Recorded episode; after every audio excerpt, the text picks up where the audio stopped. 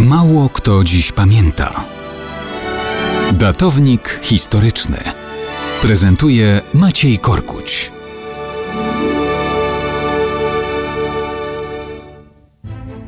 Mało kto dziś pamięta o tym, że równe 135 lat temu, czyli 19 listopada 1885 roku, urodził się Kazimierz Sosnkowski. Bez obaw o przesadę można powiedzieć, że to jedna z najpiękniejszych i najszlachetniejszych postaci naszej najnowszej historii. I niestety też jedna z najbardziej zapomnianych. Pochodził z Warszawy. Miał 20 lat, kiedy związał się z niepodległościową PPS i Józefem Piłsudskim. Szybko zaczął pełnić dowódcze funkcje w organizacji bojowej PPS. W Galicji stanął na czele tajnego Związku Walki Czynnej który patronował legalnej w Austrii działalności Związku Strzeleckiego. Dla Piłsudskiego był prawą ręką i powiernikiem najważniejszych tajemnic. Był jego zastępcą i szefem sztabu w pierwszej brygadzie legionów w czasie wojny.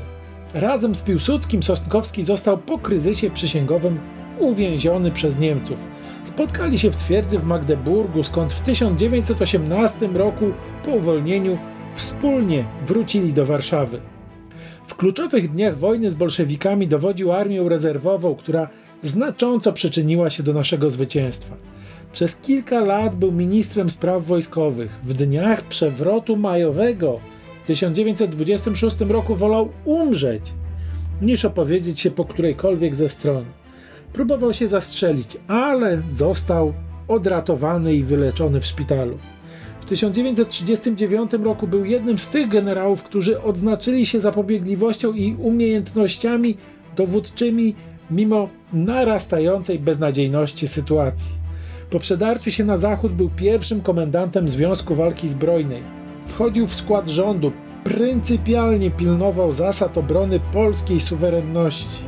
Po śmierci Sikorskiego został naczelnym wodzem sił zbrojnych znienawidzony przez Stalina.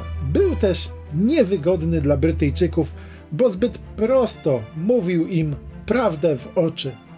Po wojnie osiadł w Kanadzie, nigdy nie rezygnując na miarę możliwości z pracy na rzecz niepodległości Polski. Generał Kazimierz Sosnkowski, jeden z najbardziej zapomnianych bohaterów polskiej walki o niepodległość.